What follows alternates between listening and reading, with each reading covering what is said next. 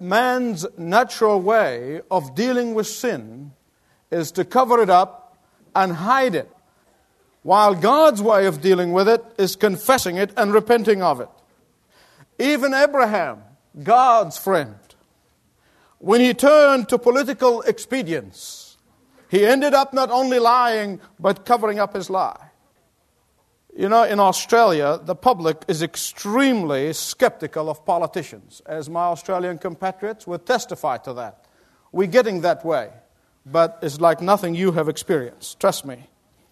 I used to take the bus from seminary to downtown, and I was in one of those rides, and I watched a woman arguing with the bus driver about whether her son was old enough to pay the full fare. Well, after a while, the bus driver turned to the boy and he said, How old are you, son? And the boy looked at his mother, you know, kind of for approval, and he said, Oh, I'm five years old. And the bus driver finally said, Okay, I'll let you ride this one, but I bet I know what he's going to be when he grows up. And the mother said, What? What? He said, He's going to be a politician.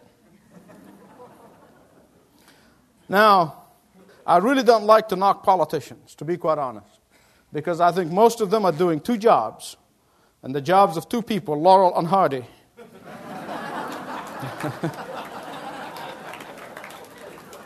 Someone said that Christopher Columbus would have made a great politician.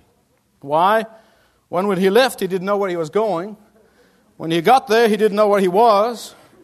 And then when he went back, he didn't know where he had been. And he did it all on somebody else's money. well, contrasting him with Abraham, he knew where he was and he knew where he was going. You remember in the last message, we saw Abraham leaving Haran and going to Canaan as God's original command of him six years earlier. And that six years, where he spent in Haran with his dad Terah, was simply a time of stagnation in his walk with God. So, if you look with me to Genesis 12, verse 6, you see him passing through the land as far as the site of Shechem and Moreh. The words Shechem and Moreh means strength and instruction. Shechem means strength and Moreh means instruction, and Abraham needed both. At this point, you may be saying to yourself, well, you know, at last, Abraham is going through perfect compliance to the command of God that God gave him? Well, the answer is yes and no. Here's the yes. Abraham gets to Canaan, and surprise, the Canaanites were there. Now, those of us who have traveled, especially overseas, I want to tell you, extremely leery of surprises in overseas countries. I have been in situations and in some countries, names remain nameless, where your hotel room and your plane seat are sold to the highest bidder. And any reservation doesn't make any difference. All the coupons in the world and all the faxes in the world will make any difference. Now, most of us don't like unexpected surprises. We don't like the unpredictable. Most of us, if you're anything like me, don't like what is lurking in the dark. Most of us don't like what we cannot control. In fact, I have a friend who travels also a great deal. He lives in San Jose, California. He's originally from Argentina as an evangelist. And one day he was going back to Buenos Aires and he went to San Francisco airport and he had three bags. And he told the, the lady on the counter, he said, Now I want this bag to go to Tokyo, this bag to go to Copenhagen, but I want this bag to go with me to Buenos Aires. And the lady said, Well, you can't do this. He said, Lady, you did it last time.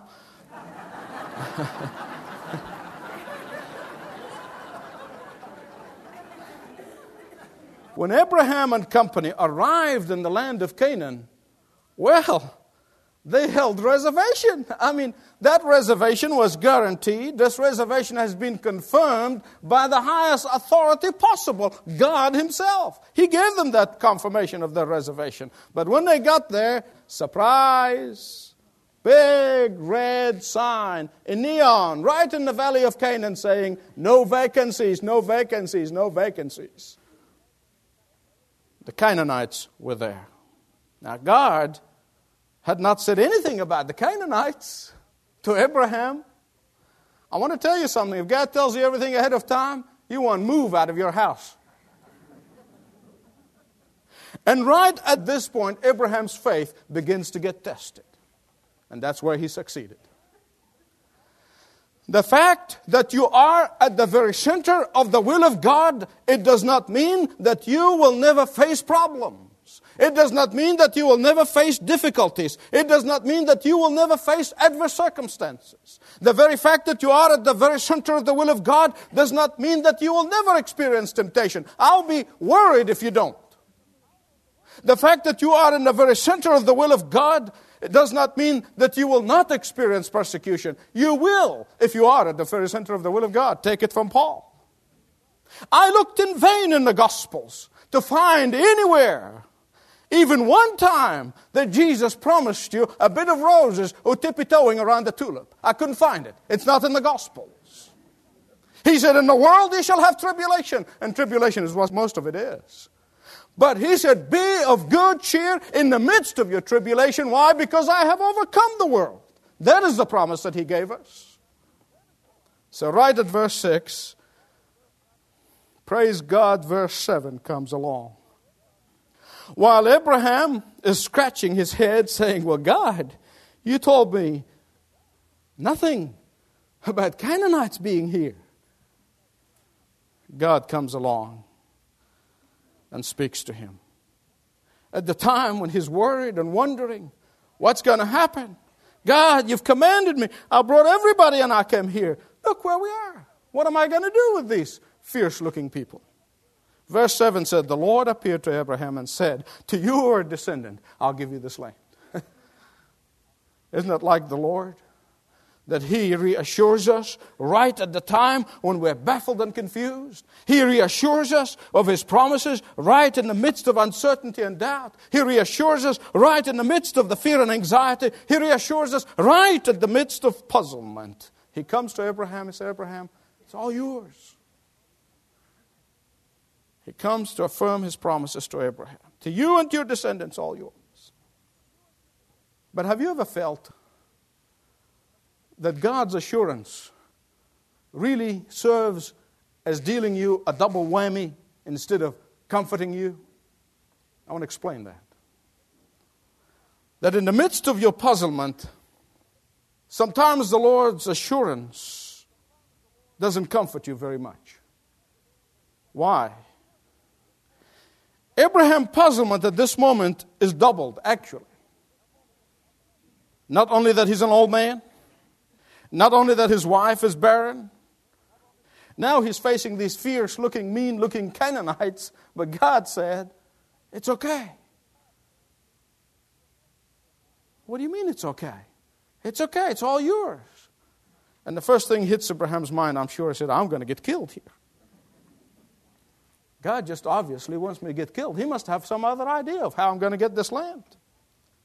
Your problem may be too big for you, no matter how stoic and how you may appear to be strong and resilient, but I want to tell you, the problem is not too big for God.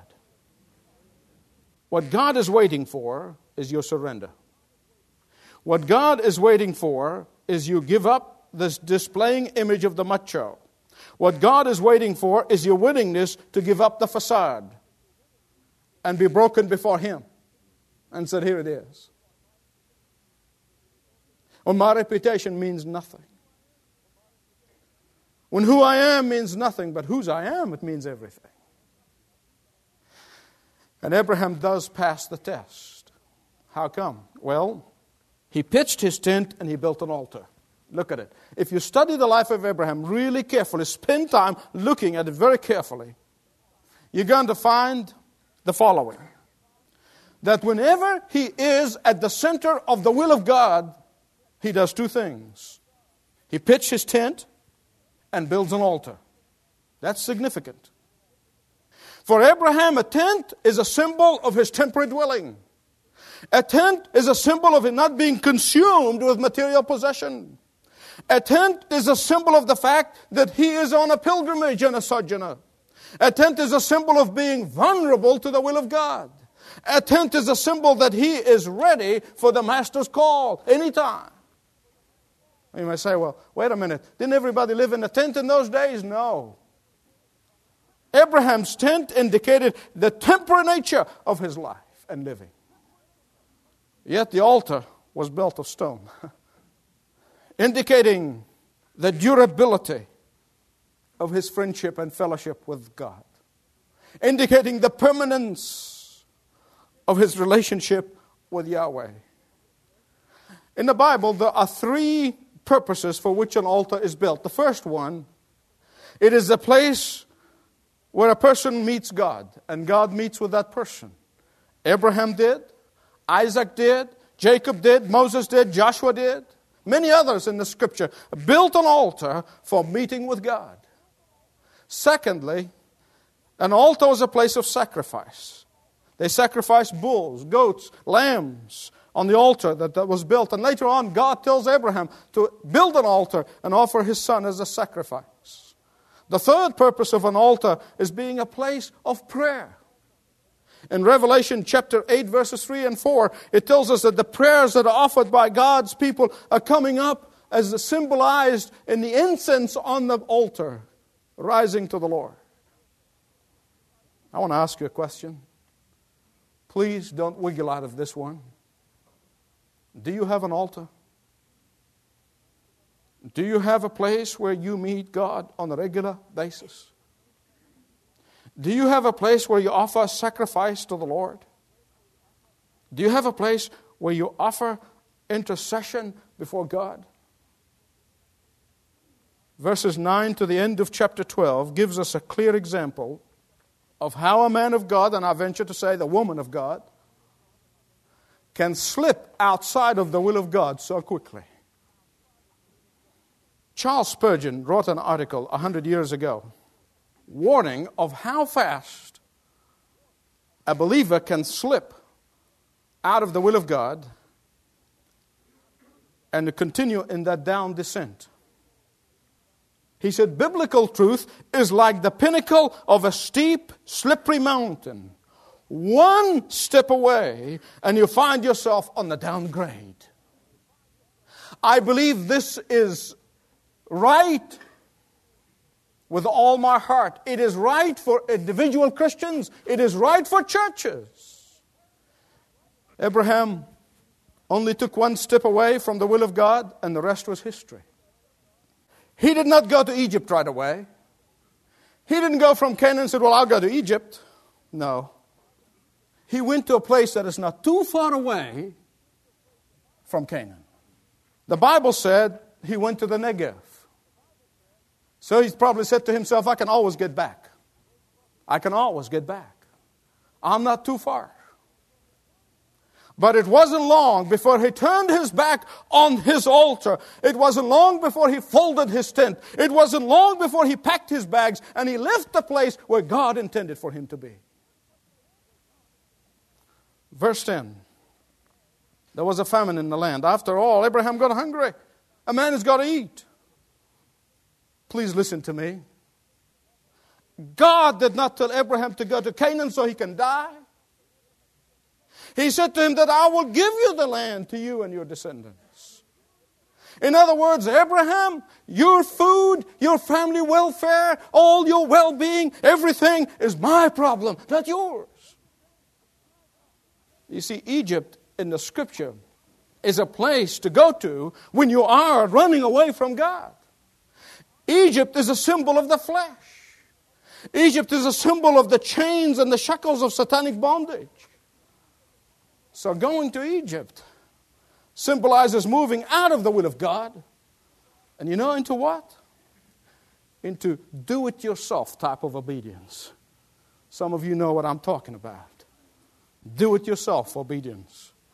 So much so the prophet Isaiah said in chapter 30, verses 1 and 2 and 3, he said, Woe to the rebellious children, says the Lord, who take counsel but not of me, and who devise plans but not of my spirit that they may add sin to sin and walk down to Egypt and have not asked my advice, to strengthen themselves in the strength of Pharaoh and to trust in the shadow of Egypt. Therefore, says the Lord, the strength of Pharaoh shall be your shame, the trust in the shadow of Egypt shall be your humiliation. What happened when you get out of the will of God? Sinning becomes a piece of cake. I tell you, something else happens when you are out of the will of God, whether it is obvious or not. Fear begins to get inside of you and take hold of you. And when Abraham was in the will of God, he was tested in Canaan. He saw this mean, fierce Canaanite, but they didn't frazzle him, they didn't stop him. He pitched his tent and he built his altar. But now, he's out of the will of God, he became fearful. and he began to think in the safety of his wife's husband. You see, in those days, it was a prerogative of Pharaoh to take any woman that he wanted and add her to his harem. If the woman is married, well, the ruler would order his death, the death of the husband, so he could keep it to himself. And Abraham did not like this bit about killing of the husband. He did not like that at all. Self preservation instinct took over. Now, I want to tell you if you calculate right, you find that Sarah was 65 years old at that time. She must have been a knockout. And you know what? Big Abe knew it too. So he, so he asked her to join him in the big lie. Sarah, say that you're my sister. And you know what? It was half truth because she was half sister, as it was the custom in the Chaldeans at that time. But you know what? Forget about his half truth or full truth or not. It is the intention of the heart. And the intention of Abraham's heart was to deceive for self protection. And you know what? He did it again. And that's why I'm going to come back later on in this series to talk about lying among evangelical Christians. It is the acceptable sin. I'm going to talk about deliverance from character flaws and from inherited sin because Isaac inherited the same thing and he did the same thing. So did Jacob. I believe the Lord can deliver you from the generational sin. Talking about lying and politicians, I read the story some time ago about the famed Louisiana politician. I saw the film some time ago about his life, Huey Long. And uh, when he was going, starting on one of his campaigns uh, for re election, somebody said to him, uh, he said, Now, Mr. Long, this is Roman Catholic territory here. He said, Okay. So every stop on that day, he would start his speech with the following words when I was a boy, I used to get up at 6 a.m. on Sundays and hitch the old horse to the buggy and take my Catholic grandparents to Mass. Every speech started with that sentence. Well, the audience loved him, of course. One of the local leaders told him there was a great performance, but I didn't know you had Catholic grandparents. And Long said, Don't be a darn fool. I didn't even have a horse. Some 1600 years after Abraham, a husband and a wife named Ananias and Sapphira agreed to lie to the apostles, and they were struck dead right on the spot. But you know what? Sometimes the immediate fruit of sin is okay. Sometimes the immediate fruit of sin is pleasurable. The Bible said sin is pleasurable for a season. There's no use denying that. Because immediately Abraham was rewarded with wealth and with cattle, and he was lavished by Pharaoh wonderful wealth. But then God intervened. And no doubt, when that happened, Abraham felt shame and embarrassment. But despite of Abraham's lack of trust, God preserved him anyway. Look at verse 17. It says, A great plague fell on Pharaoh and his household. God had to preserve Sarah's honor because he knew what is going to happen. Isaac is going to be born despite of Abraham's selfish ambition. Men, I want to tell you something. Will you listen to me? I know I get hard on the men, but just listen to me just for a second.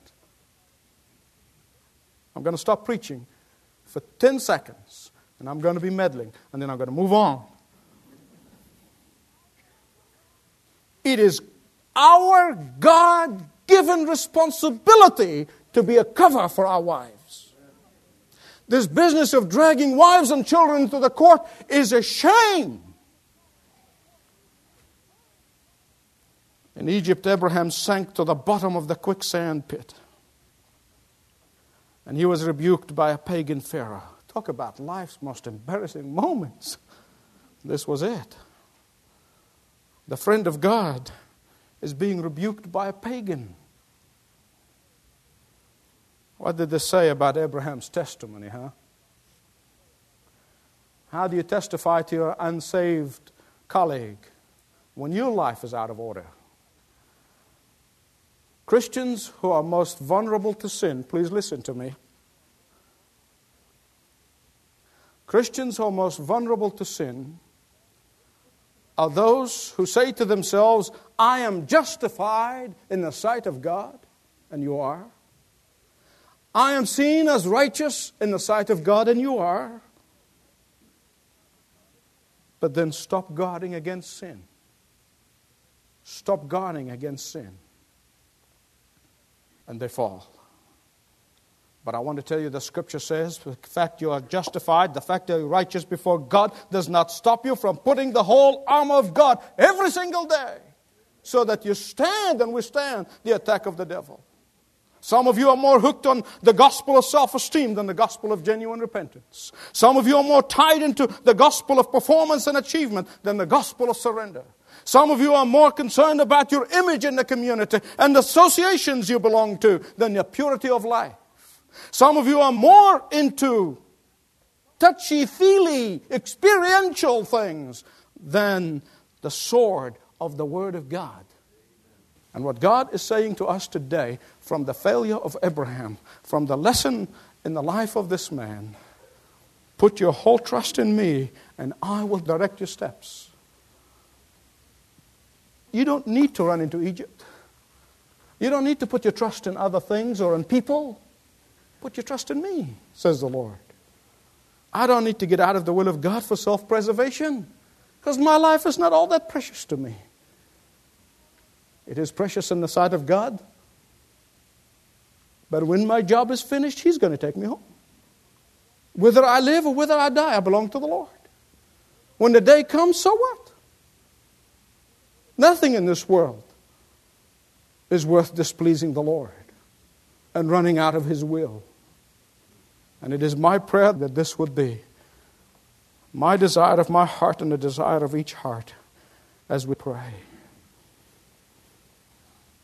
If you've been encountered with the Lord Jesus Christ, if you've been rebuked by His Holy Spirit, or a sin in your life that you're not guarding against, or you're winking at, and you think that the Lord understands, the Lord would want you to confess it. If you don't know how, said, Lord, I don't know how to put on the whole armor of Christ every day. Teach me to put on the helmet of salvation.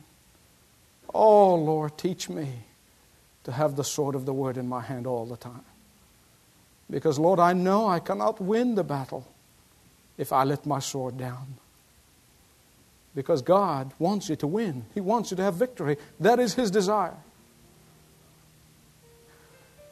Our loving Father, I stand before you as the chief sinner, thankful for your grace, thankful for your willingness to receive me again and again, and to forgive me again and again.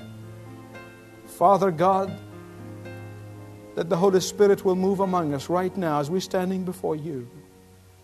Holy Spirit, come and sweep right across Bring conviction, bring judgment, bring in comfort, bring joy to the disheartened. Strengthen the weak. We pray in Jesus' name. Amen. Thanks for listening to this message from Dr. Michael Youssef, recently featured on Leading the Way. If you'd like to know more about us, please visit ltw.org. That's ltw.org.